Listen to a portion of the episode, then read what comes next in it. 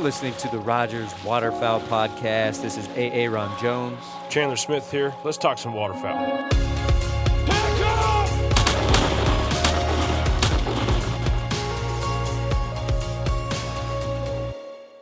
All right, so if you are joining us right now, all ones of you or however many are joining, this is our first live podcast that we've actually done. Most of them are all recorded. Obviously, this one will be recorded and it will go out on. Uh, it will go out, get edited, and go out next Wednesday. But we're actually recording it today. So, get my beverages lined up here. I'm double fisting just because we don't know what this brings. We're talking duck hunting today, by the way. And we've got Bobby Hayes from Ducklander Calls here. What's up, everyone? So, um, we're going to put his name to the test today, his company name, because we're going to talk about duck hunting, but not just, you know, how to blow a duck call, but more in field type calling. So, you have a little bit of experience with that. I'm good at it some days. Um, well, Some days I'm not. the, the ducks can make the best caller look terrible some days. That's right. So, and I've I've been humbled many times, and I'm not even that good of a caller, but I've Everybody has. I've been humbled many times. Hey, now we've got we got Chandler with us. He had to go grab a call. What's going on? Glad I could make it. Yeah, I'm gonna knock all these calls over. Yeah. I'm step up. we got a lot of almost ele- out of frame. I'll be all right. electronics here, Would and not I've be the got first time.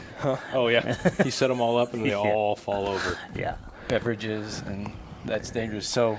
I have told everybody that today is not necessarily a how to blow a duck call or talking about just you know ducklander calls in general, but more of a infield type Yeah, calling I mean, thing. Once you can figure out how to make the note, how to use it. Yeah. Uh, so we did classes up here at the store all summer, and probably the the the biggest question after you help them learn to run a call little is what, what do I do with this? so the classes turn into a lot of yeah. What do I do with the thing you've just taught me? So uh, I don't know if you just want me to go into my general thought on this deal. So we, we've got 90 minutes, and you just blow a call for 90 minutes. I Does can do work? that. I can do that. That was that one. gonna That was that one show you went to, right? the first one. I'm gonna guess your viewership would just tank after about the first 90 seconds. I'm gonna make sure. Can everybody hear? So I'm gonna go. I need to turn my volume down here. Turn that. Oh, not my ringer. I don't. Yeah, I was. Uh, when I was grabbing my call, I checked it, and the audio sounded pretty good. I mean, hopefully, we don't have any feedback, but everything else sounded pretty good. Excellent. Okay. So, yeah, I mean, maybe we start with like, I mean, what's coming up? I mean, a lot of people are in early season for big ducks. I mean, you're probably hunting water. You know, what do we think? You know, is there, you know, maybe the changes throughout the year kind of things. Start off with what you'd be doing. I mean, if you've already been out or going out this weekend. Uh, we opened Saturday. Yeah. Yeah. Uh, we were out last weekend. There wasn't a ton around yet, but this week could change some of that. So my guess is we'll pick up brown ducks this week. Uh, I've got buddies in Canada right now that are doing pretty good. I've got some other buddies in Nodak right now that are doing pretty good, but we're extremely wet north of us. Yeah. So I'm going to guess this will be delayed. Yeah. Yeah. We might get snow next week. That's what I heard. what? Yeah. Yeah. You didn't hear that? I, I look at the forecast like two days ahead of time because they're weathermen and I mean, if you want to get it accurate, it's like five minutes ahead of time. Yeah. Then you might you might get something right. What's up, Steve? oh yeah oh yeah we can watch it right Yeah, there. I I'm just staring at my noticed. phone. I can Yeah. respond, but Yeah. Uh, Did you did you tell them who we're on with, Aaron? yes, Okay. we have introduced Bobby Hayes from Ducklander Calls. Thank you, Nolan. Um, so my general thing, if, I, if I've got somebody that's very inexperienced on hunting, uh, the first thing I like to do is tell them, let's lose the uh, the standard hail call, comeback call, the phrases, because that's very confusing. I like to look at it more as uh, a conversation. So, and then when I'm personally looking at like what's going to go on for the day, uh, a lot of the calling would be, what am I hunting? You recording over there? Are we are we good? Well, we're gonna f- we're gonna figure that out. There, there we go. There we, we, got go. a thing going. I on. was like, okay, wait a minute. I yeah. am not involved on the technical end of this today. Yeah, I just happened to look over and I was like, man, I know we're streaming, but are we recording? Yeah. We will be in just a second. You guys keep going. Okay. So, instead of thinking of things as a hail call, so this is what I do the first time I see ducks because there's just no no good way of that. So your your greeting call is whatever you do at a duck the first time you see it. That could be a feed, it could be a quack, it could be a loud, aggressive hen. So that's that's a to me that's a greeter. Um, so trying to just have a predetermined sound you make because you see ducks is is a pretty hard way to do it. Um, I would encourage people to learn more of what a duck would actually do in the environment they're hunting. So there's a lot of factors that go into that. So are we hunting something that's a, a midday loaf? Are we hunting something that's a staging ground before they go eat? Are we hunting a feed? There's many things because they're going to act differently in every single one of those scenarios. So you can think of it a lot as it's the same thing if uh, you're just talking to a person. If you've seen your buddy across the uh, across the parking lot and you just started screaming at him as loud as you possibly can, he would probably look at you and say, "What what is wrong with you right yeah, now?" Yeah, why are you screaming? So typically, what you would do is you would say it just loud enough that you think he could hear it, and if he didn't hear it, you would go up louder from there. So that's a good way to think of greeting ducks. Is you want to just enough volume that you think they can hear it, but not enough that it's absurdly loud at the time. Kind of Uh, like when you're telling it. Kind of like when you're telling like a secret in class or something. You want your neighbor to hear you, Yeah. but you don't want everybody to hear what you got to say. Yeah, so you really just need to speak as loud as necessary. So, uh, another uh, kind of, uh, I don't know if you call them rules or just guidelines that I use. The correct amount of calling is usually the minimum amount needed, not the maximum.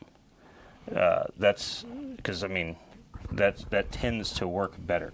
So, whatever the minimum is that day would be the correct amount.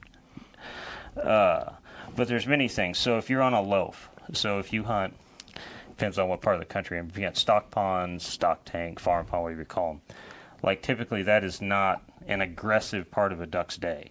That's a very lazy part of a duck's day. So they're usually not going to feed in that. They may have food in it, but that's more of a forage. So they're pretty relaxed. Unless the wind's howling, they're going to be pretty spread out across the pond. Or loaf doesn't really matter the size of it. If it's a little acre pond or a six acre pond. They're usually fairly spread out, and that's not an aggressive time of the day. So if you're hunting that, being aggressive on that isn't always the most realistic thing you could do. Uh, so you kind of want to match calling to what's going on. Now that's not to say that you know they can make you they can make your rules vanish pretty quick on certain days. Yeah. But like typically, if I'm hunting a a stock tank or a farm pond, and they're just foraging, it's not a feed. Like there's not going to be a lot of feed coming out of my call that day. It would be a lot of soft calling. It would be more quacks, just sounding like multiple hens that are talking back and forth and being just being relaxed. Uh, if you're hunting a feed, we may not particularly call it one particular duck like we would on a farm pond. We may just try to sound like we're ducks. Uh, so, and you know, the other thing is, if you're not real good on a call, you're better off doing the things you're better at than trying to do a bunch of things you're not good at And sounding bad. and sounding bad. Yeah, because it's not particularly. A lot of days, it's not particularly the the sound you're making, but it's the timing of it. So if you're trying to calculate timing and how do I do this note, that gets pretty tricky in your head. So that's kind of my basic basic breakdown of where I would start when I would look at something to hunt. Overview. Yeah, it would be what am I hunting? Uh, how's the hide? If the hide sucks, you can't make much sound because they're going to pick you out. Yeah. If the hide's great, you can make more sound. Yeah. Yeah.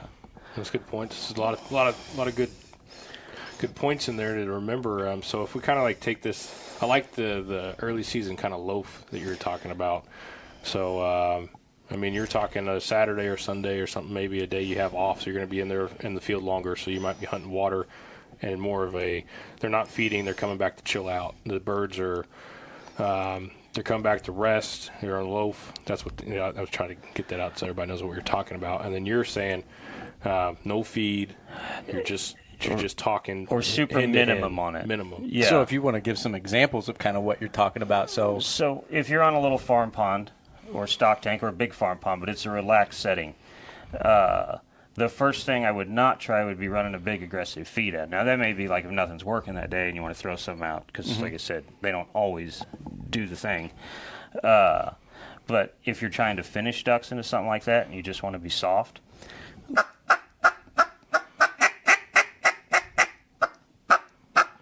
you'd hear a lot more of that on that type of water than you would hear.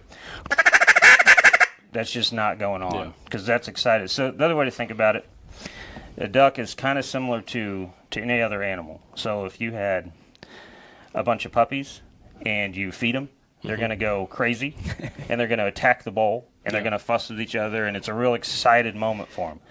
Uh, ducks are the same way. When they get in a feed, they're going to get real excited and do a bunch of crazy things and make noise and fuss. But uh, when they're in that loaf, that's just not the mode they're in. No. So trying to to make it sound like that is not always. You got to match where you're at. Yeah. Yeah. Now, like I said, if they're just not responding that day to anything, and you want to try to rip them out of the feed, by all means, because you're I mean, you Just- got you got to throw, si- Yeah. throw the kitchen sink. You know, you got to try whatever you got. Yeah, but uh, a real good friend of mine that I hunt with, uh, his saying is always, "Let's make it sound like duck hunters aren't here." Yeah, which is a pretty good rule to follow. I like that. Yeah. Yeah. So, Because sometimes I feel like sometimes guys when they they see the moment they see ducks, they just have this routine or something that they've been blowing in the truck or practicing, and it just immediately it starts. It's like you, you start Yep. playing music or you, you hit the start button and you just go through this whole thing. And if that didn't work, there's nothing else. You know, there's they don't they try it over and over and over again until one bites. I guess. I would prefer, uh, if we're in a good hole, that the duck is going to lock up on me without sound. Yeah. Uh, typically, if you can get ducks to look at you without sound to begin with, the more times they spin you without talking to them, the more your chances go up of finishing those ducks. So if I can get two swings out of those ducks before I have to make a sound at them, I'm probably going to kill those ducks. Yeah. Yeah. Now that doesn't happen every time you hunt, No. uh, and there's difference because you could be on a spot they want to go to, and you could be running traffic. But uh, I think you're typically better to let your scout and your decoys be the main pull, and you're trying to finish with a duck call. Uh, but like I said, it doesn't happen every day. We hunt a lot of fields that are not on X's. We're Yeah. hunting by the X, so we're moving them, which is a totally different atmosphere. So yeah, go over that. So let's say now we're we're, we're a loaf that we've scouted, and all the ducks are coming. We've got that kind of covered. You know, very minimal. You try not to call really, but then, but you're not really trying to be aggressive or feed or hail call or anything like that. But now, if you're running traffic, do you do anything different when you see them flying?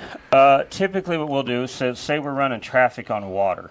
Uh, you'd have a bigger spread, and depending on the wind, if it's real windy, because this is going to change your calling. So if it's really, really windy, typically your ducks are going to be bunched up. Uh, they're going to be tight, and that's about the same whether they're in a field or they're on water. The windier it gets, the tighter they'll get with each other. The the looser the wind gets, so like say under 15 miles an hour, they're going to start spreading out when they're just sitting and hanging out. Uh, like a real good example of that, typically you'll see geese in a field. If it's not windy, they're going to feed and they'll be real spread out from each other. Yeah. The windier it gets, the more stacked they'll get on top of each other, and they'll have more of a direction they're facing. Uh, so typically, the closer ducks get to each other, the more vocal they're going to get because they're making each other angry. They have to fuss because Yeah. it's just what they do, and they talk more. So the more spread out they get, the more lazy their their vocalization gets. So uh, if I'm running traffic on a on a pond, big wa- big body water could be a lake, could be Yeah. anything. Slough, whatever. Yeah, it could be anything. Um, I may have, let's just say there's two other guys hunting with you. So say one is terrible on a duck call and the other one's mediocre, and Okay. you're you're the better caller out of the group. Uh, if we're just running traffic, well, anybody can make noise when they see him because you're not going to hurt anything. You just need attention. Yeah. Uh, typically, we would take and go down to one or two callers after we get attention, and the guy that's the worst at it would then drop out of the calling. Uh, he may be on the whistle after that, Yeah. just to add background noise. Um, typically, we only like one person on the call after they're within 100 yards. But that's because we want to center the ducks up to a sound. So we find it works better. So, say you have your three layout blinds out, which isn't as big a deal as if you have five or six or eight guys. Yeah. But uh, the ducks, ducks and geese are both, they're going to chase the sound. So if if you've got wind that's coming from your left side to your right, and the ducks are so landing left, and you're calling them from the right side, they're going to fight trying to land on that call. So they're not going to get in front of all the shooters. Mm-hmm. So we usually have the finish guy on the side they're going to light to. Yeah. Yeah, because they're going to hunt that sound down to the water. So, uh, and on that, like if you're running traffic, that is very dependent on the day. Do they want a lot of calling to finish? Do they want a little calling to finish? Mm-hmm. Are they looking at ducks off in the distance? So you got to keep their attention the whole time. Yeah. Um, A lot of days like that, you're going to make sound till they hit the water. Yeah. So that's kind of the the guy on the call is going to not be first on the gun Yeah. because he's he's going to set them down for the rest of the guys that are hunting. That's Yeah. kind of the the sacrifice that guy makes that day. So That's yeah, that hard, would that's be a hard sacrifice. I think It can be. I think it's the most beautiful Yeah. thing. uh, You know, when you could just bring them all the way down to almost getting their feet wet. You know, I mean that's the that's the coolest thing ever. Yep. So when you start this process, is it you're not like competition hail calling? I mean, are you are you just good good loud heavy, Yeah, heavy so- cadence or um, typically like if we're running traffic and I just want to get attention, I may only do four notes at him, but it may be the same four notes over and over and over until I see him do something I want to do. Mm-hmm. So it would just be just be four big hens. It would just be that sound until I get them to do something. Because Gotcha. you're not really trying to sound like a duck per se. You just want, I mean, you're Yeah. always trying to sound like a duck, but you're really just wanting attention. yeah So I'm going to hit four or five loud, big hens on a duck call and just see if I can get them to, to break over towards me. And And then we would start getting Yeah. more real. And then you're you're probably hunting with guys you've hunted with quite a bit or Yeah. something, and, and everybody kind of knows what you're sounding like, what they sounding like. They're going to be different than you. You're not all going to do that same cadence because they'll be doing maybe something shorter, longer, more influence. You know, uh, Uh, typically, uh, if that's the day, uh, there'll be somebody else that, that barks up and does a similar sound, but they're not going to walk on top of me doing it. Yeah. They're going to wait till the end of mine. And we've hunted together long enough, I kind of you just kind of know the spacing to when Yeah. they're going to break off and the next guy's going to start. Uh, and then we blow a lot of just loud feed if we're trying to run traffic, gotcha. uh, especially if we're in grain fields that are dry. Because we just want to sound like a bunch of ducks using the grain. Yeah, Uh, now, another thing we'll do is, uh, especially if we've got ducks and geese that are mixed, uh, we may have one guy uh, honking and one guy blowing a duck call. If they're used to being with geese, Yeah. because the goose call travels quite a bit further, yeah. and it's rare we don't have goose decoys out in that spread. So, How many goose decoys do you typically run in there? Oh, on a typical farm pond for us, we usually run six dozen. If if once ducks mix on our on our ponds, we will almost go to a, a full goose spread with minimum ducks in it. Really. Yeah. So you know, six dozen, couple dozen ducks, and some Yep. mojos or Yeah. lucky ducks. Yep. Uh, if if we've got uh, a lot of geese and we're going to shoot mixed, we may shoot ten. Do- we may throw ten dozen honkers out, Yeah. and then yeah, two three dozen ducks. Now, are you still using spinning wings, water motion, Yep. all the above? Yeah. Uh, we typically like our minimum on spinners. Uh, we'll throw two luckies out. Uh, a big water spread for us, we may have six. Um, and see, your spinners kind of dictate too. If it's if it's a uh, this is how we this is just how we feel. I don't have any way to prove it one way or the other because everybody's got their opinions, Opinion on on spinners. spinners, yeah. Yes. Uh, personally, to me, the spinner never spooks anything. Ninety nine percent of the time, it's the hide. Yeah.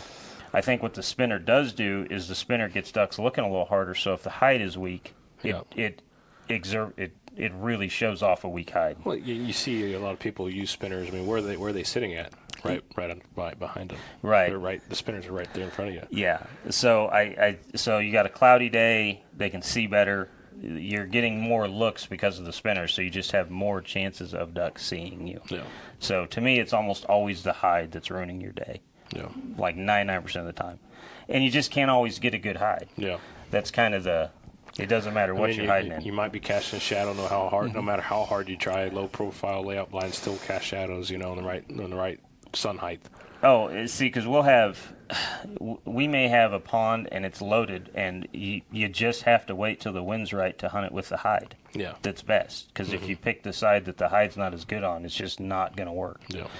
So we'll we'll hold off a lot of days, but if you've only got one day off, you have to make Yeah, it work. So, You got Bobby, I got a question? question. Yeah, Yeah. we got a question here from Travis. And what's a good thing to do when you have a group working and they've made three or four passes? Like, what what's your go-to if, if they're So- not sure and you, you really want to try and So Travis, I'm going to assume they've made three or four passes on their own. uh, in the way you're asking the question. If not, just shoot me back up. If you're saying they've made three or four passes and you've had to talk to them the whole time to get the three or four passes out of them.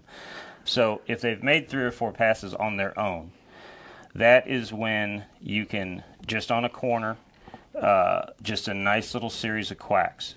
And uh, typically, if they've made three or four passes on their own, and you get them on a corner, I'd prefer the corner that they're coming to you on.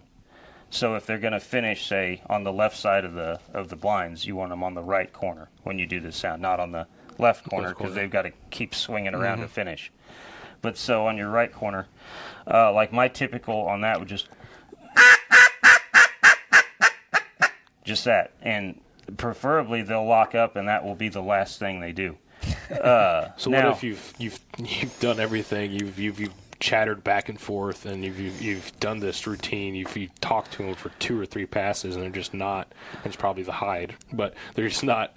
You know, they're not settling down. So, do anything a good a kitchen good sink wise? a good way to look at that would be if we've if if you've been talking to them the whole time, just say ducks are hard that day and they're just not listening. Uh, if we've got three or four passes and they're just not going up or going down, Yeah, they're just floating at that hundred yard mark, which they do a lot Oh, on yeah. days where you're not going to finish ducks well. They're going to hit the hundred yard mark and just spin you. Um, typically on that, I will get more aggressive on the corner, and I want to look and see if just one duck will change something it's Yeah. doing. It may change for the worse. It may start beating wings faster heading out. and get higher head out. But so that gives you an indication that that's not the thing that day, or you'll get one to lock up where the other ones are doing the the medium wing beat, and you get the one to lock wings. Well, typically, if the one locks wings, you keep doing exactly what you were doing Yeah. over and over and over. Do you think that more often than not is that more is are you you, you kind of getting the band sh- struck up again with everybody calling, or is it you just Uh, usually, we'll have just just one. just get if- really aggressive with yeah. their calling? Yeah. Yep. Uh, now, what we may do on a situation like that, and this is just kind of comes from you hunting as a group for a long time, because most of the guys I hunt, we've been hunting together for six, seven years longer. Yeah. Uh, if you get the one to lock up and they're they're coming, you may have guys start adding some background noise for you, Mm-hmm. uh, and nothing crazy, just just a little bit of chatter and some whistle. And really, that's that's pretty basic. A lot of people can do that. Oh, I mean, that's- absolutely. And so you don't have to have the best callers in the world with you just for background chatter. No. Keep that in mind, guys. You, you don't have to be an expert caller. No, not for at all. Uh, you just have to stay hidden while you do it. Uh, the other thing that is super good for finishing ducks is that situation, any situation, uh, especially if it's someplace where they're not going to hear a lot of feed, are just real small quacks. Just that slower cadence, just quacks. If you go listen to ducks almost anywhere on water, when they're not excited, they make that sound a lot. They just sit there and talk to each other. Yeah, I find myself doing that more often whenever they're, you know, you got to work with them. But usually that's kind of the noises we're making, I'm making, you know, when they're coming in all the way in. Yeah, you got to talk to them Yeah. all the way down. Uh, that would probably be ninety percent of my finishing sounds. Is just small quacks. I may I may go from a quack to a real easy. You could you could call it a feed, but if you space it out, it's more of a cluck. Yeah. Yeah, because they just uh, we have we have six or seven ducks in my house, and they just make clucks all the time when Yeah. they do things. Just running around the grass foraging, sit there Whatever, and yeah. cluck. Yeah, but yeah, just finishing sounds.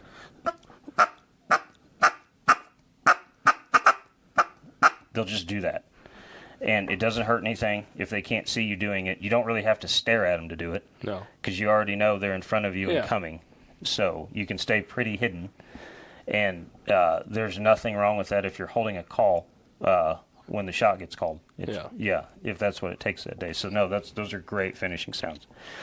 But that's the biggest thing is is people just need to get out of their head that you have to do a particular thing at a particular time to Yeah. to call. But you also mentioned that if they're finishing on the left of the blinds or whatever, if you maybe have a corner or 45 degree or a crosswind, on that swing, you're hitting them over there, not on the, you know, Yes. not, not when they have to make the full. You want to hit them right before they, you know, they could, I try to hit them at the last possible second I think they would need to come back. yeah. Mm-hmm. Yeah.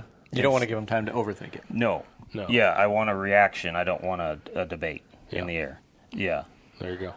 Okay, so Gary wants to know what you would do on a quiet day, and I'm I'm guessing is that like a still day? I, I'm not sure what you mean by quiet day, Gary. So, Gary, it, now some of this would depend on what you're hunting. Like a, a quiet day in a cornfield would be much different than a quiet day, say, on a marsh. It doesn't matter if it's public or private. Yeah. So well, we'll let's say start with the marsh.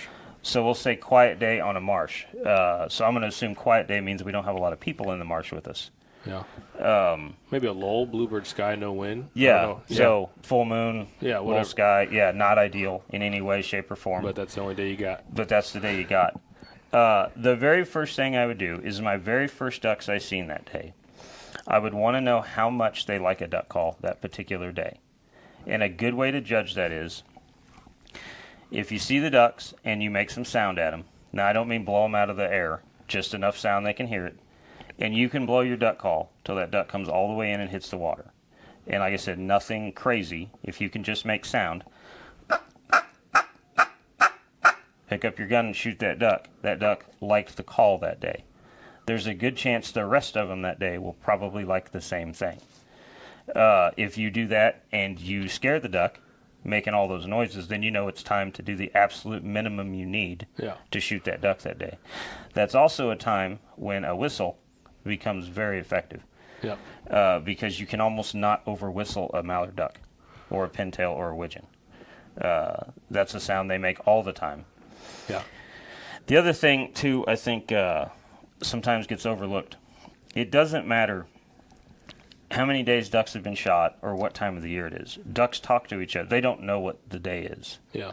So a duck talks to the other ducks the same as it talks to the other ducks, whether it's the first day of the season or the last. Now they do get. So I think what most guys end up doing is they throw the same exact scenario at them every day. So it's not necessarily they're scared of the calling; they're scared of the entire setup. Yeah.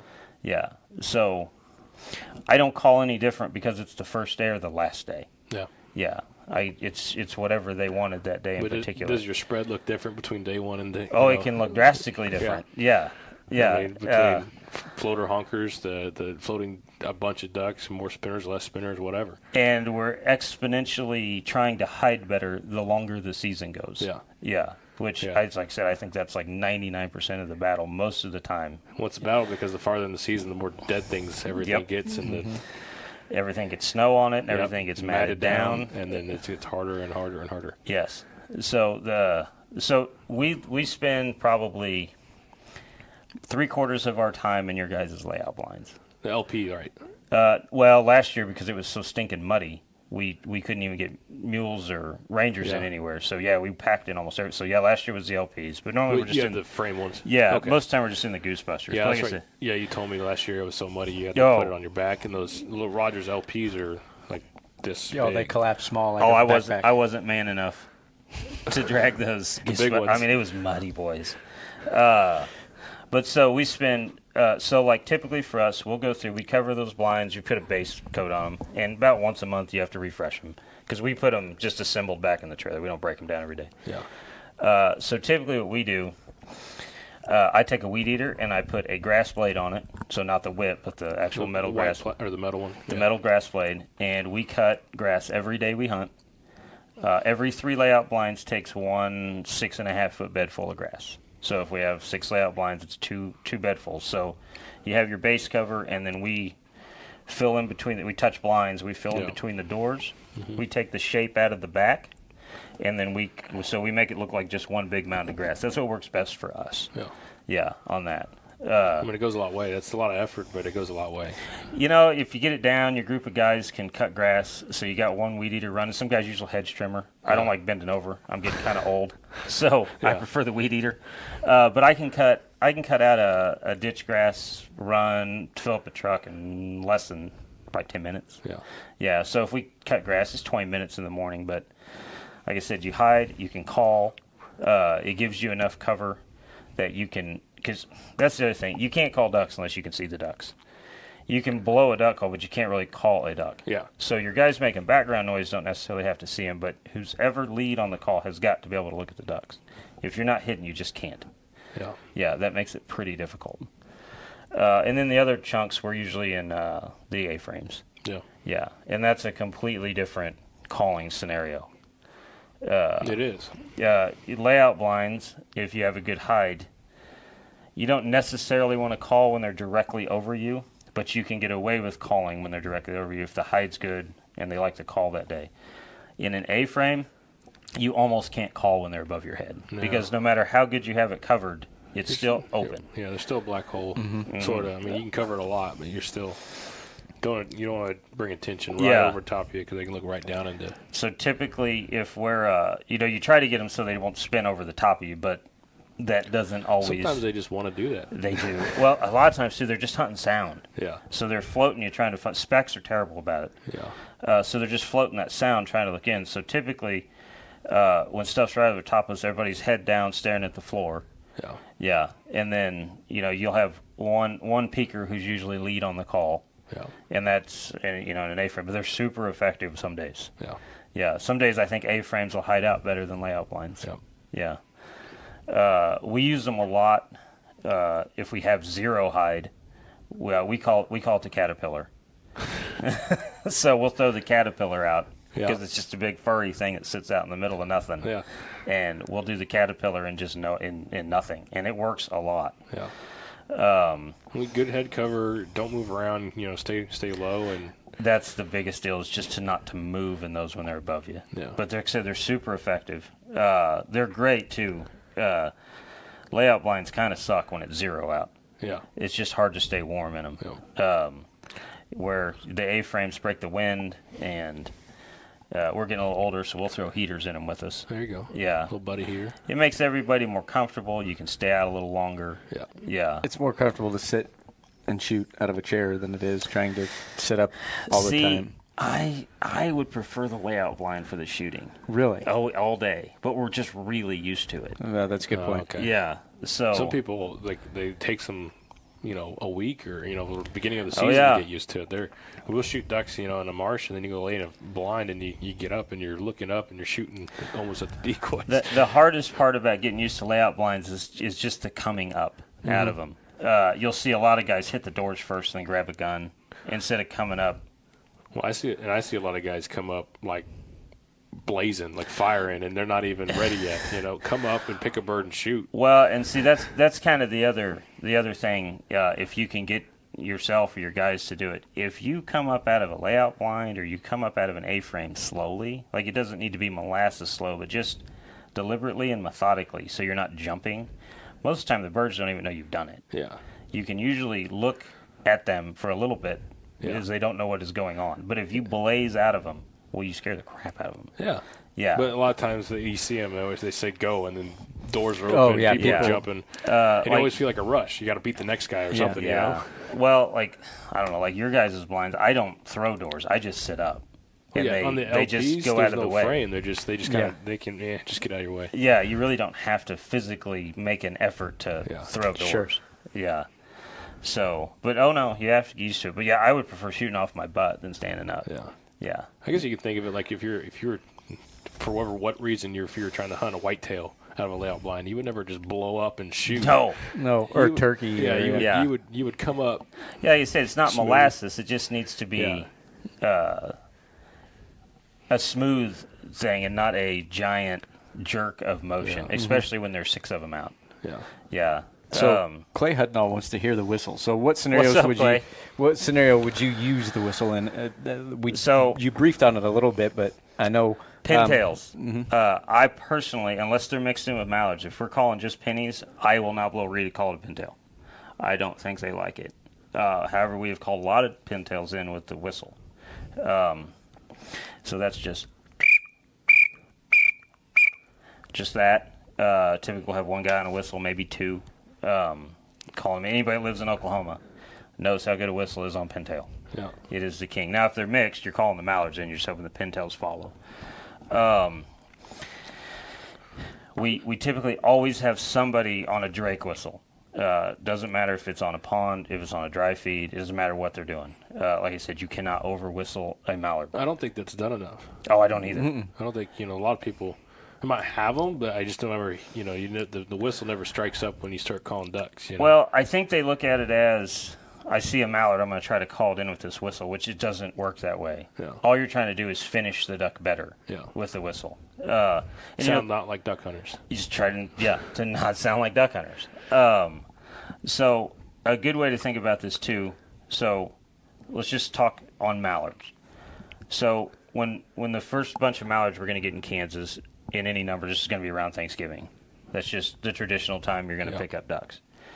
So you're going to shoot like that would be the time of the year you're going to see the most hens. Would be Thanksgiving week, first week of December. Well, as it goes on, especially as you get into January, there's a lot more greenheads in your bunches, and they're usually extremely vocal. Yep. Usually, hardly ever do not hear uh, greenheads dweeting in the morning.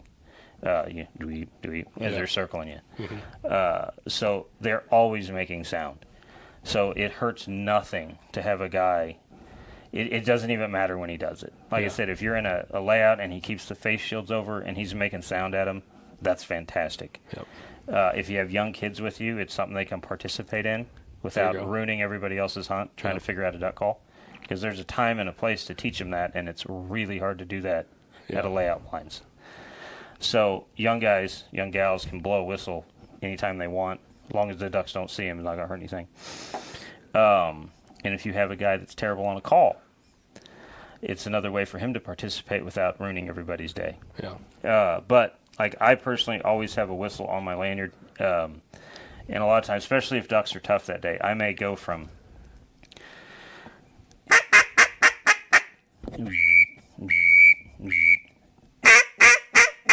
I may do a lot of that that day, just to have another sound out there. Yep. And then Widgeon love the whistle too. Yep. Widgeon will come to a whistle like no other. Uh, I don't whistle for teal that much. A lot of guys do. Uh, teal respond really well to a reeded call. Yeah. So uh, we call a lot of teal in the years we have. We don't always have them where we hunt. Some years we have more. Like last year, we didn't have a lot of teal. Everything was flooded, so it was just sheet water everywhere. So there's not a lot We were teal shooting around. teal clear up to Christmas and last year. Yeah, we were. Yeah. Beautiful, beautiful greenhead or yeah, Green green wing, wing. yeah. More, more teal get shot in December than get shot in teal season. They have to. Yeah. But I'd like to see the numbers. yeah, but no. So yeah, whistles are super effective, uh, but they're just a confidence call. They're not the main call. Um, but like I said, we, we almost always have a guy on a whistle. So yep. That works. We've got a request for the 50-50 and the G45. It's more of a duck podcast, but that's all right. I mean, I mean, he was talking about. We he did mention goose calling Yes. to finish ducks, which I was in Canada last week and we did that a lot. Oh yeah, Yeah. it's very effective. Uh, you know, even like we run down to uh, we run down to Oklahoma every year. I just buddy hunt with uh, Allbeck, Yeah. and even at those lessers, uh, he typically, if it gets tough, will have somebody on a speck call, and he will have uh, somebody on a duck call sometimes, just to make it sound like the group they were feeding with. Yeah. Yeah. Now you're not going to blow a speck call a lot for the lessers, but once they get behind you, you let out a little bit of a yodel, and he likes you four or five seconds later to let out another yodel while they're spinning the lessers. Yep.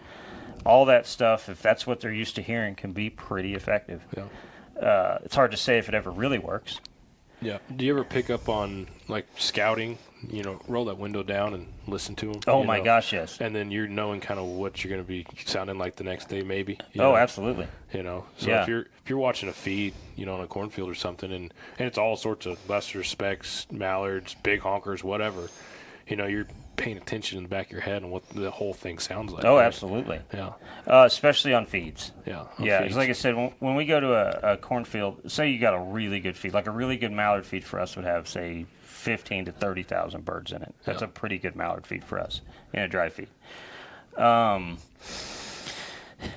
if I have five guys with me, I'm probably going to have all, all five of them on a duck call. yeah, Now, my my two in guys, so I'm usually on an end and I got another guy on an end. They're probably going to be the only ones that are actually calling at ducks. The other ones are just making noise because you just need it to sound like it sounded the day before. Uh, it's pretty hard to overcall a duck in a dry feed yeah, most of the time. You just want noise because it, that's that's kind of like hunting a, a snow. You really don't know what you're going to finish out first yeah, the the duck you may be calling at at the beginning may get overtaken by another bunch of 1500 that ends up in first Yeah. that you didn't see. So you're just trying to make sound. And water's a little different because, you know, water you're typically setting birds' feet down. Uh, like if anybody watches our videos, like one of the issues we have is uh, we I I have a thing for finishing ducks. I just I, I'll call them without shooting them. I could care less. Uh, but like a lot of times they'll get hidden from the cameras once you get them under about 15 yards and they're on the deck. Yeah. Uh, so if they're laying, a lot of times they'll vanish from the cameras because the layout blinds end up hiding them. Yeah. But in a cornfield, I mean, you're going to set some down, but typically, because this is just how they act in a dry feed, they're going to go down, they're going to hit the ground for a second, and they're back up. They're going to go down, hit the mm-hmm. ground for a second, and they're back up. And then you might get the bunch to settle, but usually you're shooting them before the bunch settles all the way in, unless lot- you're just messing with A lot of times they're hens that are kind of the first ones to mm, bounce up and Absolutely. down. the know, cherry so- bird is usually a hen. Yeah. So you're really just trying to make it sound like ducks because you're trying to get the best pass you can Yeah. for the most amount of kills. Yep. So if you get the wad at 15, but they're not necessarily backpedaling, they're just giving it a really hard look. Yeah. But you know, you watch ducks spin a cornfield, they're doing that same thing whether there's decoys Yeah. and hunters there or not. Yeah. So that's let's say you're not particularly calling at a bunch trying to finish them out in a dry feed. Yeah. Yeah, it's a little different. So, uh, just so that um, Gary can hear Oh. some of your goose calls, what would you be blowing if you're typically duck hunting? And I know you're not going to get crazy aggressive on a goose Oh, call not at like you would for, for Uh, honkers or anything. You're anything. just but- gonna cluck or honk. I mean, that's about it. You Yeah. just want background sound. Yeah, uh, you can always moan at a at ducks. You can always moan at anything. Just that. It's not a lot. very basic. Yeah, very basic. Uh, and typically, when we're calling geese on water, we're not doing much more than that anyway. It's it's uh, depends on the geese. though. lessers are completely different than honkers or interiors, whatever you want to call That's them. one thing that I've done over the last couple of years is to hunt a lot of geese over water. It's fun. Oh, it's very fun. It's I would take geese in water all day over geese in fields. Oh, it's a blast. Yeah, because my favorite is you get the death moan, and you know it's a dead goose. Yeah. Yeah, it's just a dead goose. Yeah, as soon as you talk to it. Hey, you're smiling so big whenever that you hear that. and Yes. They're just- I love it when they. I get chills every time. And geese finish out so good on Yes. the water. Oh, I've, and more, more my when I see geese maple leaf, it's more when I'm more often when I'm Oh, on yeah. water. I mean, they just you can, they can come over a hill or something, and they just see it. And Or they just trees next to a upside down. pond. Yeah. They're just very safe in it. Yeah, yeah, Yeah. Um, but I mean, that's kind of the deal too. Is everything tries to eat everything we hunt. yeah. So their number one goal is to not get eaten, and then their number two goal is to put enough calories in to keep going north and south. Mm-hmm. So they're very protective, but they seem to chill a little bit once they hit the water on that. Yes. But uh, 50-50, I don't know. He wanted to hear that one. I Oh. don't know. so Just- so it'll be a little less sharp. It depends on how you tune them too. But this is a 45. So, but you can tune that little 50-50 up for lessers if you want. So a lesser call generally has a little more scratch in it. It's a little bit higher pitched. Uh, you're not quite trying to make the same vocabulary you would make to honkers. Lessers don't. Uh, they just don't uh, need as much to call in. You're typically clucking. Where uh, depends on what kind of big geese you're hunting, but like the majority of our big geese, when you're hunting water, you're honking and moaning. Yeah. Yeah, if you can cluck, honk, and moan, you can kill anything on Yeah. a on a honker. I mean, spit note's good every now and then, uh, a little bit of train, but really, if a guy can just moan and honk, he he can kill about anything, honker wise. I have often found with, well, ducks and geese, a lot of times less is more for me. Yeah, 100. percent That's why I said the minimum amount needed for the day is the correct amount. Yeah, as a general rule. Uh, I kind of look at it the same way as I would look at uh, if one of my kids get in trouble. The minimum amount of discipline needed was probably the correct amount. yeah. so, but yeah, it's very similar. Uh, now there are some days you can just go crazy with them if you want to have fun talk to them a lot, but for the most part, like I said, it's a good way to just think about it as a conversation you're having with a person or a group of people. You don't start off yelling because everybody think you're crazy. You start off with what you think they can hear, and then you have the conversation back and forth at the appropriate volume. It's it's pretty much the same way with a duck or a goose. Mm-hmm. So Then that would be a fun experiment to try. I would encourage anybody watching, listening, next time you go somewhere, use your outside voice inside. Yeah. And see what kind of looks you get. And It's, it's very shocking. But yeah, the animals communicate about the same way. Yeah. Yeah. that would be funny. That's Yeah. like when you get on an elevator and there's only one other person, and instead of standing in the opposite corner, you like go stand next to them. It's just really awkward. Well, sometimes too, when you're talking, if you want to overemphasize a point, you may actually whisper instead of saying it louder to get your point across. So you can communicate the Yeah. same way with animals that way.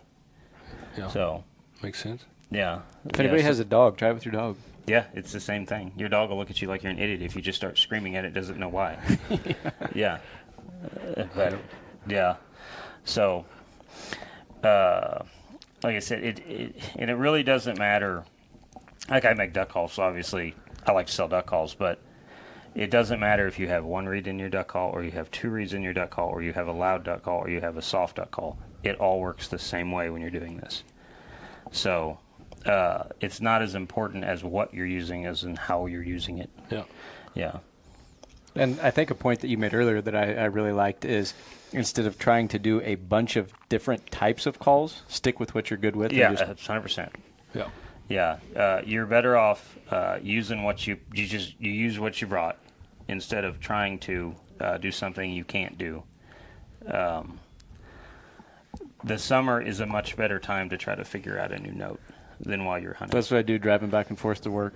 Yeah. I've got a hand cut loud timber in my truck that sits in the console and back and forth to work. and it takes very little practice to get better on one. If you if you just touch one for a few minutes a day, Yeah. it exponentially gets better. No. Yeah. So you're talking about on your swings and certain times you like to hit them, you know, Mm-hmm. obviously compared. But do you ever pay attention on that bird as far as what their posture is or what they're doing Yes. in more detail to know when to call? Because I know on on geese and I think on ducks too. I, I'm watching them. The one that might look like it's going to respond the most. I'm watching what their head's doing. If they're you know, if they're even looking, or if they're they're moving their head a lot, if they're trying to find something, you know, what what do you see? What that makes you want to? Oh, here at this moment, I need to give them interested, or Ducks have about, in my opinion, they have about three different tells to them. So one, they, they can't see forward very well. Yep. Their their eyes are more adapted to see left and right. Uh, so that's kind of the deal. Uh, everybody's stood in the marsh, and you're like, I don't know why this duck just flew in on me. He just straight in and came in. I was just standing there. Yeah. Well, they can't see you yeah, because they don't see forward very well. When a duck wants to look at something, duck turns his head sideways to you. Yep. Uh, so when they're in the air, they do the same thing. Uh, a duck is looking at you when his head is sideways, not when it's pointed straight at you. That's when it's really focusing on you. So if you're making a call and the duck's head suddenly goes to the sound and it's cocked sideways, it's really scanning the ground trying to figure Yeah. out what's going on down there. is that a uh, good thing or bad thing? You think? Usually that's a good thing. Yeah. If the duck doesn't like it, its head goes the opposite direction at where it wants to end up, which would not be with you at that moment in time. But yeah, so if a duck likes something, or now that's now it's in the air. If a duck is started on the water, it's going to stick its head straight sideways to the danger. So like if you're walking up scouting a place and you creep over the grass, Yeah, the heads aren't going to go up and look straight at you. The heads are all going to go up and look sideways at you. yeah, That's how you know they are now they're looking for you. So um, so they they will cock their heads, and geese are super bad about it because Yeah. they will really uh, look down and look over at you. They'll also roll that head Yep. to try to That's- look down real well. Um, it's the opposite. So when you have ducks sitting on the ground, they're looking for birds of prey. That head will go almost straight up to the sky yeah, to check for birds of prey. Um, but so you have that, and then wing beats. Uh, you can almost always check for wing beats. yeah. Uh, yeah. Typically, if the duck's not interested, the wing beat's just very methodical. Uh, it doesn't have to be fast per se. It's just methodical. That means it's just kind of floating around you. It doesn't really care what you're doing one way or the other. Uh, if the wings beat slow or they lock up, even if just for a second, it likes something you did or something it's seen. It might have liked your sound. It might have liked the decoy spread, the motion, or Yeah. might have liked the spinner. Yeah. But it likes something. Uh, and you can translate that same thing to uh, to your spinners. Uh, we hardly ever shut spinners off for ducks because we don't think they spook them. Um, but uh, if you're having a rough day, you can always hit the remotes and kill the spinners and see if that changes an eyeball or Yeah. that changes a wing beat. It might make it for the better. Uh, we do use the ones that intermittent. Yeah, you We use like- those quite often. Or, Yeah. yeah, We, We- do too. We like those. I think it looks pretty real when they flash here and then they Yeah. don't flash there, especially when you get off at a distance. To You them. go off at a distance, it looks like that duck, duck just hit the back pedal and then hit and you know Yeah. hit the water and then that one did it again and then a couple seconds later that one did it again and two it did it at the same time. It's a little random, but it's not just constantly on. Yes. Uh, and then feet. Feet are a big one. If the feet drop, it liked it. Yeah. If the feet Yeah. tuck back up, it didn't like it. And they'll they'll drop feet from pretty high up. Yeah. Yeah. Um, but yeah, I mean, those are usually your tells. Uh, talking back can be good. Um, what I've always done when they talk back, I try to repeat whatever they did, Exactly. just exactly to it. Yeah. Yeah. If she quacks six times, I'll throw six back at her in about the same cadence. What if it was the worst sounding hen you've ever heard? I will do the same exact thing back. Basically, just I- pitch and catch, just I- back and forth. Yeah, I do not judge the way they talk. Yes. Yeah. if they're just They're not judging squealing me, and, hopefully. and, The- the have no voice. The one sound you'll hear that's a that's a death sound to your hunt is chatter. Uh, now I don't know this. This is just kind of what I have. This is my opinion over how many times I've seen this. Uh, a lot of times you'll see this at first light. You'll get ducks that'll lock just at a gun range over the top of you, and they're not doing a feed. They just do a chatter. They do that sound right there. Oh. They're not coming in. Um, I think what they're doing, I think it's a spacing sound. I think so too. They like to tell all the other ducks t- just where they're at because it's kind of dark. They don't Yeah. see real well, so they have to make some sounds so they know where everybody's at. But I think most of the time they're trying to get your spread to get up with them. Uh-huh. Is what's going I on. I can see that. I Yeah. hear that in, in the evening, evening, real They- dark. Yep, before Like- they roost. heading out in the marsh, Mm-hmm. you know, sometimes those evening hunts or you know, if you're hunting a marsh or something like that, you know, they don't really come back until you have to be you have to be packed out. You know, you're, you're you're done, you're walking out, and then all of a sudden, hundreds of mallards come back to the marsh, and they're all up in the air like mosquitoes, and they just chatter, just just chatter. Like Yep. Yeah. And they're So I think I- it's spacing, kind of keeping every you know just talking, communicating. I think it's a spacing, and I think they're just trying to let whatever's down below them know it's time to go wherever they're going. Go eat. Yeah. So typically, if you hear that, that's not a group of ducks you're going to kill. Yeah. You may pull one out of it, but for the most part, that, that group of ducks has got something else on its mind other than Sure. the spot you're at. So we've got another question here from Corey, and he wants to know how would you set up your decoys for ducks? Would you set them to finish over the geese, or would you set the geese out front, or like when you're using So, geese in your duck If spread? we're using if so the the biggest difference between ducks and geese now you got two kinds of geese so this kind of changes. So honkers will typically never land inside of other honkers. So that's big geese. So say geese over eight pounds. Uh, those geese are always going to land on the edges of the other geese and walk in because they're going to have a territory battle right then. Uh, so typically, if you have big geese land on other geese, you're going to have who's whatever goose is in charge on the ground, they're going to get their head up and you're going to hear the honking. Typically, the honking comes from the ground. All the other sounds you hear are the geese coming into them. Yeah. Uh, so that's another thing to think of when you're calling geese. Big geese is most of it is honks and clucks because that's what the ground geese are doing. All the other sounds are from the geese coming in. Yep. But those geese have to land in front of the geese that are already there, and then have a little territory battle and figure out who's who and how they're going to eat. Because you're nesting with a lot of family groups. Yep. Um, lessers will just land on top of each other and pile and Lessers fill in a spread. Uh, now ducks, um, ducks kind of get bullied by geese. So if you leave enough space inside of goose decoys, they'll they'll fill in.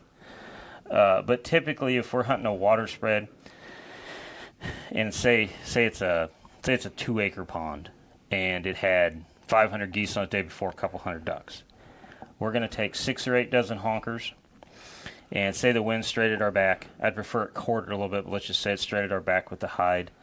We're going to run the geese down about as long as I can run them down the side of the bank we're on, and we're going to leave some space in them. Uh, now, this would be primarily for trying to kill ducks. And then I'm going to take a spinner and I'm going to randomly put a couple spinners out in front of us mixed in with those those geese. Most of the time, if the geese are 10 yards from my blind, those ducks are going to light straight in at the sound at the spinners at about 15. They're going to land about five shy of those if it's Yeah. a bunch. Now, a single duck can go about anywhere. Yep. Yeah, they may tuck clear up against the bank, may hop the honkers, that little three or four yard ring you left. They may land inside of that if it's a single or Yep. uh, but typically, like I said, they're going to land just on the front edge of them. Uh, if we're hunting sideways, so I may take. Uh, you got to be careful with ducks when you got your goose decoys out because if you have geese out at 40 yards and it's a big, big body of water, A lot of times they're going to land out with the furthest Goose. goose Yep. away from the danger, which doesn't matter how good your height is, the danger is the bank. Yep. So you kind of got to be careful with honkers getting them too far out uh, for ducks because they absolutely will hit the, the end honkers. Yeah. But they're typically going to land not in them but next to them. Yeah. Do you ever run full bodies Mm-hmm. uh, with your floaters? Is that are you portraying that this is all safe up here? Like an ideal situation would be the water just uh, goes in real gradual. So yeah, you can go uh, your floaters, then mix your floaters with some full bodies, and then up to the grass. Yeah. Yeah, that would be ideal because that Yeah. looks super good. Mm-hmm. Looks very real. Sure. Uh, but if you've got if like a cut bank or something Yeah, where you- you don't yeah. have that option. If you ever see honkers, I think, or even ducks, if they're on a body of water and they're like in the center, you know, that Yep. they're not sure of that area, you know, that's maybe new, or they're worried about predators on on the like you said, the bank, you know. But when they're when they're all over the edges and all over, you know, flapping around on drying off, or you know, just kind of out there picking, foraging, you know, and then they got them in the water too. That's natural. They're safe. They're comfortable. That's what you want to look like. And then, like I said, typically if you're on that same pond and it's super windy, everything's going to get tighter together. Yeah. If it's less windy, so say like under 15, they're going to start spreading out. Uh, I don't know if that's a conservation of energy. I don't know. If they can't, uh, like if they have to get up because of danger and it's spread out, it's harder for them to all get going, so Yeah. they'll stay together. Uh, where if it's not, they can just kind of go wherever they if want. it's windy, they just they can get right out of yeah, get right out of dodge. Yep, and they, they can all hear Yeah. what's going on because of the, the wind knocks down what they can hear. Yeah. But I think that's what that's about. But they'll do the same thing in the dry feed on that. Yeah. Windier it gets, the more they'll get together. Um, the one thing we do do on water, if we have a big goose spread out, uh, typically we shorten the spinners. Really? So yeah, If- we do. if you, you're saying if you have geese, yeah, you get those spinners real low. Yeah, and we do that uh, on. Are you talking about on water? both. Both. Yeah, we Yeah. talk we do it on field all the time. We get those things as low as we can. Yes. Uh, I don't like, especially if I'm going to shoot ducks and I'm going to shoot geese that day. I don't like the spinners up real high for the geese. No. Even even not spinning, I think it messes with them. Yeah. I don't think it's because it's a spinner. I think it's just something there. Yeah. That they don't like. Yeah. Yeah. I think if you just put a post up in there, they wouldn't like it any better. No. Uh, so a lot of times, if we're dry feeding, uh, Lucky sells uh, those little. I, I should know what they're Field called. flashers? Yeah, the field flashers. We love field Mm-hmm. flashers. We use a lot of field flashers in dry feeds because you can get them right down on the ground. Yeah. You'll have to you'll have to step the, the Grass corn and or the stubble, the bean. corn or whatever so- around it. Yeah. yeah. you'll have to step it down or the wings. 'Cause will it's sit so there. low, yeah. Yeah, because they'll drive you nuts. But yeah, we use uh, now that we use a lot of those intermittently in fields. Yeah, you- it's got the, and, and those still have remotes, so it doesn't hurt your goose hunt at all. Yeah, for field flashers, uh, you can program all to one remote, and they can be on timer. Oh, And yeah. when those things are off, you lose them. You can't see them in the goose No, decoys. my gosh, I think we put I don't know how many we have. If we put all the spinners that we have plus the flashers, we may have forty. Yeah. Yeah, I think we probably had three dozen on a one remote. Do you do you run a three dozen on one remote? Do you run them on all timer? Uh, no, we usually run the flashers on the timer, and then we'll run the, the full size spinners on. Full. Yeah, but I just, typically, I mean, I just would love to see forty flashers on timers. yeah, I know it's pretty good looking. Is it? Oh, I Yeah, guarantee it's, it is. It's pretty good looking. Um, so typically, what we'll do is like in a field, uh, depending on your wind, is how you got your spread set up, but we'll have the flashers mixed in with the honkers because usually you're going to shoot the ducks first. Yeah. uh, especially once they get into dry feed mode. Usually daylight, they're going to hit dry feed. Uh, we'll set the spinners exactly where we want to shoot them because I mean that's where they're going to hover in a dry feed Yeah. is over the big spinners. So as soon as we get our ducks shot out, we'll just yank the the spinners out of the kill hole. But you can leave the flashers; they don't hurt anything. Yeah. Yeah, and then if you get days where it doesn't work out and you're going to shoot mixed all day, we may just put the flashers out and leave the, the Leave bigger spinners. The bigger spinners, yeah. We were Yeah. we we did that every day. We were always debating like, okay, do we just take the actual lucky ducks out and just leave the field flashers, or we run both, or you know, we did that all the time. We've shot a lot of ducks over field flashers. Yeah. a lot. Yeah. Um, we'll t- we'll take those two, and uh, a lot of times on uh, like last year, the ponds were so high we had grass that was in the water. Yeah, So we would take the silhouettes, the geese, yeah, and we'd put around the edges, and we'd put some flashers in those Yeah. in those silhouettes, just to like they were up in the bank, just foraging, messing Yep. around, and the they go on and on and on and off, so it looks pretty good once you get away from it. yeah.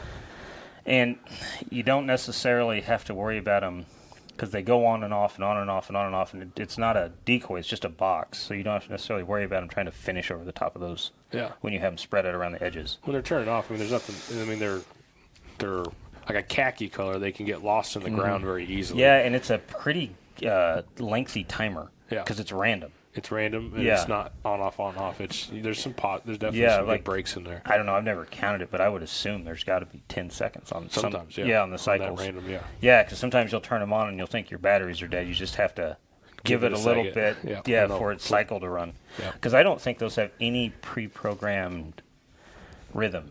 I think it's generated it's, it's, randomly. They say it's random. Yeah, yeah, I no. think it is. There's some other, you know, back in the day, you know, when you wanted a timer, you would actually program your your your cadence. You I'm so old. We used to go up and get flashers Yeah. out of cars Out of and cars, stick in yep. spinners to Mhm. get them to, yeah, to stop start. Yeah, yeah, to stop start. that's the way to do it. yeah, we used to do that a lot. Um, but no, so I mean that would be my best goose advice. You Got another question from Dan. Uh, silos, I'd assume he's mean silhouettes. yeah, Um, is that what you said? Yeah, I'm guessing that's what he Silos. means. yeah, Yeah. not Sillosocks. I'm assuming it's silhouettes. Yeah. Yeah. Uh, on geese or ducks, uh, duck wise, we um, if we're in a field, uh, the duck silhouettes are great. You like them? Oh yeah, they're very effective. Uh, yeah, uh, I'm not a big full body duck guy. Yeah, Um, my problem with it is, is by the time you drag bagged full body ducks out there, I could have just put out honkers, which you can see more of. yeah, So I've never been a big lover of full body ducks, but I do like the full body or the the silhouette mallards because one bag and you have five or six dozen, yeah. There and they're go. quick. Yeah, you know, steaks fast. you just stick them and go on. So yeah, we shot a lot of ducks over full body. You use uh, silhouettes for Canadas too. Sometimes mix. Sometimes, uh, last year was pretty tough on everything because we got our migration last year like the first week in November, and then we pretty much shot the same ducks and geese for the rest of the year. Yeah, I remember you talking about that. Yeah, that's Yeah. tough. It was pretty rough. Uh, I mean, we did good. We had a lot of good days, but yeah, we did not pick up a lot of new birds uh, last year after like the third week in November. Um, so we would go like our general rule. We don't hunt a lot over just silhouette spreads. Um, we do more of. We'll say for every full body uh, goose, we can put out two silhouettes to bulk it up. Uh, now, last year they kind of saved us though because it was so muddy. We couldn't get the mule in. We couldn't get a truck in, obviously. Yeah, Uh, so we walked a lot in last year, and I think we have 40 dozen silhouettes. Yeah. So we could get a pretty big spread out there by, by walking. Yep. And then a lot of days too, uh, we couldn't get the trailer in with the mule. We could get the mule. So uh, we, you know, it's pretty easy to throw the whole spread in a mule if they're silhouettes. Yep. Yeah. Now, some days it works better than others on the silhouettes, but it was kind of a hard test last year on that because it was muddy and we'd go we'd have a lot of 32 degree nights or 30 degree nights so you were looking at it one day and it was frozen well the next day it would go up two or three more degrees Uh-huh.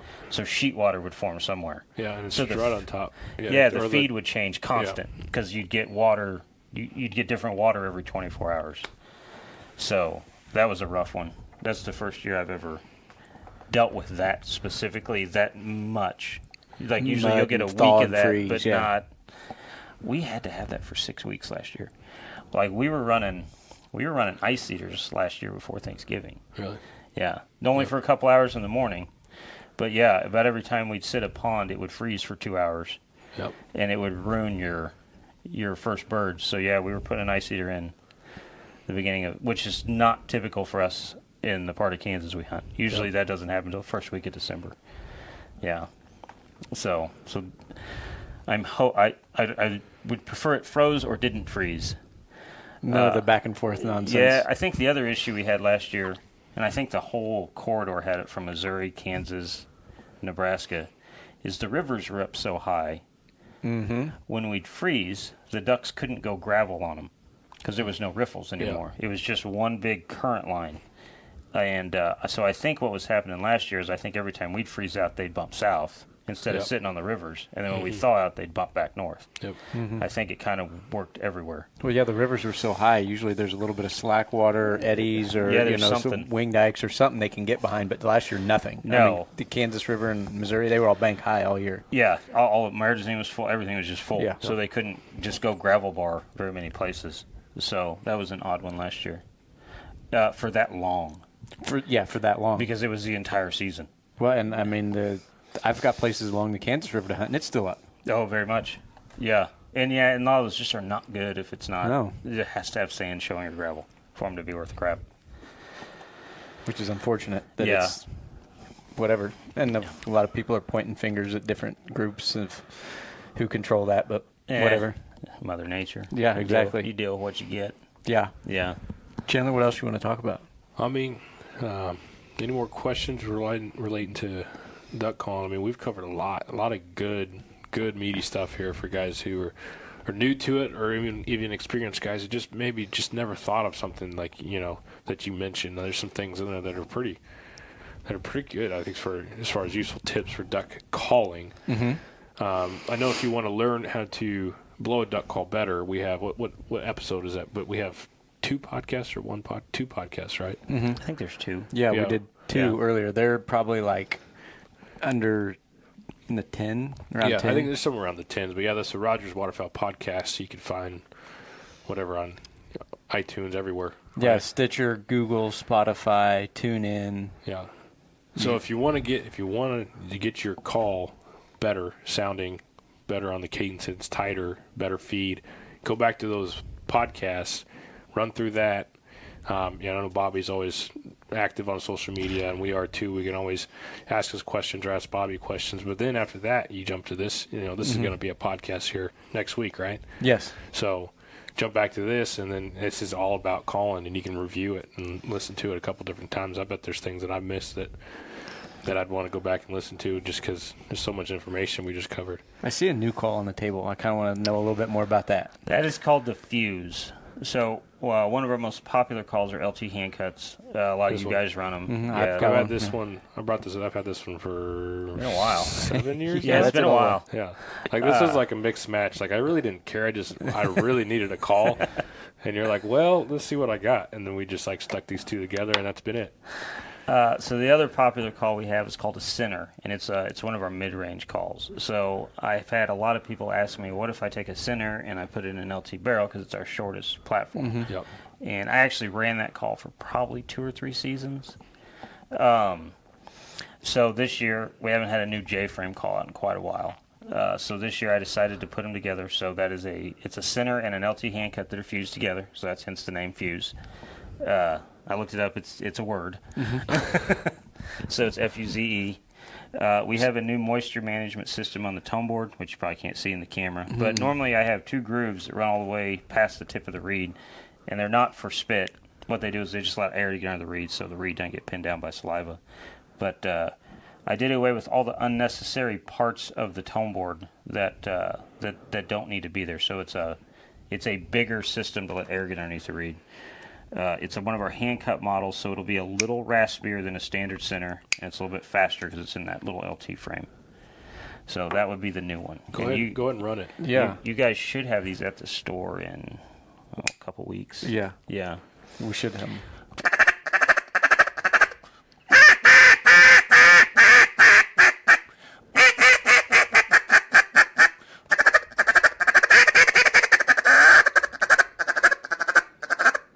So that would be the Fuze.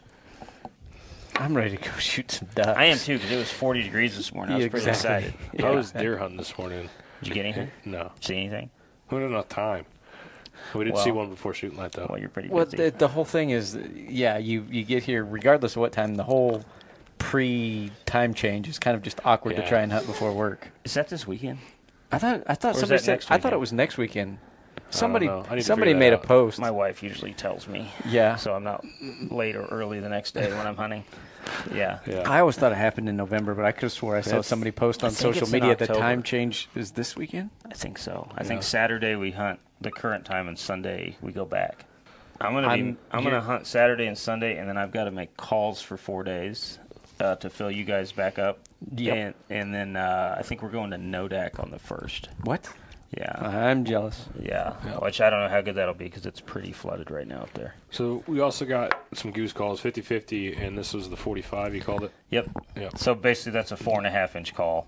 Yep. Uh, the 50-50 is a little bit longer. For everybody that hunts lessers, uh, a true lesser call is a very hard call to run because to get that that super good scratch at them, that high pitch, you've got to make them pretty small. So they are the hardest goose call to run. Doesn't matter who makes it. Uh, if it's the smaller goose call gets, the harder they are to run. Uh, and it doesn't matter which side of it you shrink, per se. Uh, just if it's if it's a five inch call, it'll run easier than a four inch call. So a lesser call is usually itty bitty little thing, and they're pretty hard to run because you have to have your pressure right, your hands right, your tongue position right on them. Uh, so what that is, it's got a real short barrel and it's got the same insert our grader has. But if you want to tune a call high pitched, it takes some of the the pain away from trying to run a small call. Yeah. Or you can tune it for a just a faster honker call because the barrel's a little bit smaller than a 45 or a greater. So and then you've got a speck call. yes, we Is this a call. speck? No, Or this is this speck. We'll get to these in a second. This is a speck. Our speck call is real wide open. It's got a set of our 5 8 inch guts and it's super easy call to run. Uh, very easy call to run. You can run it one handed. So, very user friendly speck call. Uh, it's plenty loud. Uh, you can tune those uh, the other direction, and you can go more uh, higher pitched if you like it closer to a snow. Some guys like a speck real Yeah. high pitched. Some guys I like them a little scratchier like Yeah, that one. yeah, I do too. I think they sound more real. But a lot of guys like them a little scratchier Yep. or a little less scratchy. So, Loud timber hand cut, he most popular. Correct, uh, or is the con loud artist? timber hand cut and Connor's hand cut are. The Connor's hand cut's actually a little bit easier to run than an LT. Yeah. But it kind of depends on how you're built. Yeah. Uh, so a Connor's hand cut, this is a uh, platform off of one. It's just a little longer, about three eighths of an inch. Yeah. And for some guys, that makes a world of difference either direction. Yep. Some guys will run it exponentially better, uh, or some guys will run it worse and run the small barrel better. I personally run the smaller frame calls better. But I make I make uh, like my tendency would be to have slower air with less pressure. Where if you're a guy that has a little bit faster air with more pressure, you'll usually like the bigger barrel with the same insert. So, but yeah, it's kind of always something real trippy when we're doing a show. Is you can hand somebody an LT and they go eh, and then you take the insert out and stick it in the bigger barrel. Like, oh my god, that is crazy what that does. I'm like, yeah, it does quite a bit. Yep. Yeah.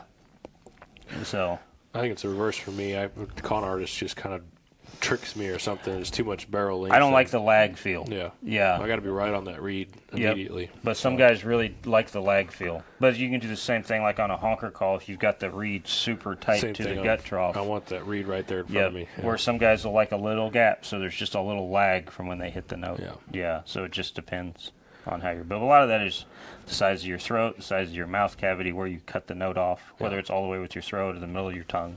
Yeah. Yeah, which changes all that. You have the Fuze, then you con artist, who you just talked about, and then you have a. What's on your lanyard here? We got a whistle and a. There's and a another whistle. There's a little lesser call down there, and then that cut down call. Yeah. Yeah. And then these three, These, this one, that, that one and that one, that Yeah. one. These are actually. and then actually we have one more molded call I didn't bring with Yeah, me. they're actually molded calls. So these acrylic price points vary over a hundred bucks. Yeah, Uh, they're I mean, between at the store they'd be between like one ten and two hundred. yeah, I mean, yeah, we have burl. Yeah, like, with burl and acrylic. Yeah, to be combos technical. that'd be like two bucks. Yeah, I mean, but those like- are super custom. But yeah, But the average duck call price from us from the store on acrylic from you guys is like one ten. Yeah. Yeah. but these are molded. Those are molded. Uh, I mold them in the shop. We don't do anything that's not in our shop. Um, we make everything we build. Uh, they're a pour molded resin, so they're not a polycarb. They're much different than a polycarb.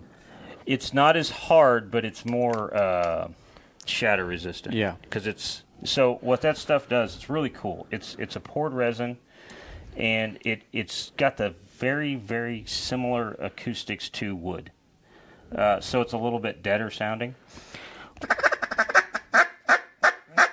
So it's got more of like a cocobolo sound to it. So if Yeah. a guy wants a call, uh, instead of thinking on the price point specifically, so if a guy wants a, if he loves wood calls, but they don't like the maintenance of a wood call, Yeah. uh, it's a great choice. Uh, but it's also a great call, like if you just have sixty bucks, which you guys probably sell them in the store for fifty-five or I don't know. I think it's 59 99 and 55 Yeah. or something like that. But I mean, molded call, great guts. I mean, then you can. It's a great call for fifty-five dollars. Yeah, Is this sixty one bucks. tuned? Yeah. But yeah, Uh oh.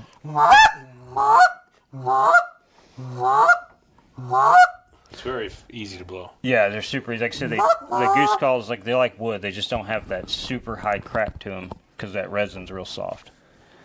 Uh, you can throw them, you won't hurt them. They're pretty hard to mess up. So yeah, they're a great call uh, for the price. And we Yeah. make them in speck, two duck calls, and then uh, the honker call. And you guys carry all of them. Yeah. Yeah. We went through a pile of those at the Rogers weekend. Yeah. yeah. So pretty much everything you carry in acrylic, you carry something similar in the. Molded. We carry a mid range in the molded, uh, and then we carry a small bore in the molded on the duck call. And then on the goose call, we carry that one right there, which is an HC4. So it's the same call as our G45, but it's a little bit more open because the material's a little softer. It's pretty quiet if I don't open it up. And then uh, the speck call.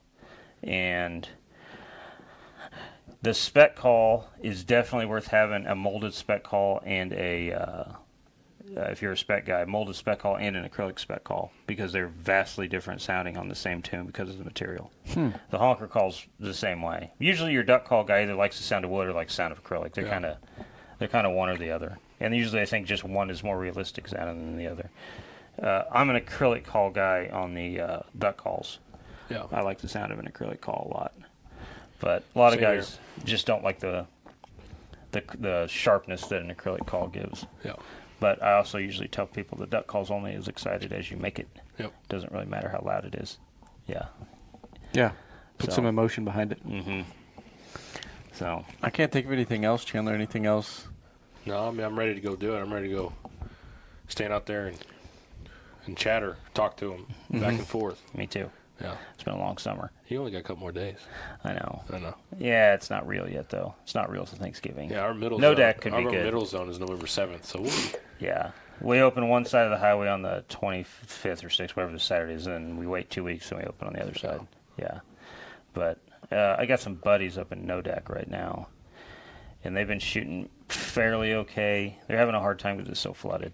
yeah. They're just ducks everywhere. But they're shooting a lot of widgeon, a lot of gadwall, some mallards. Yeah. Yeah.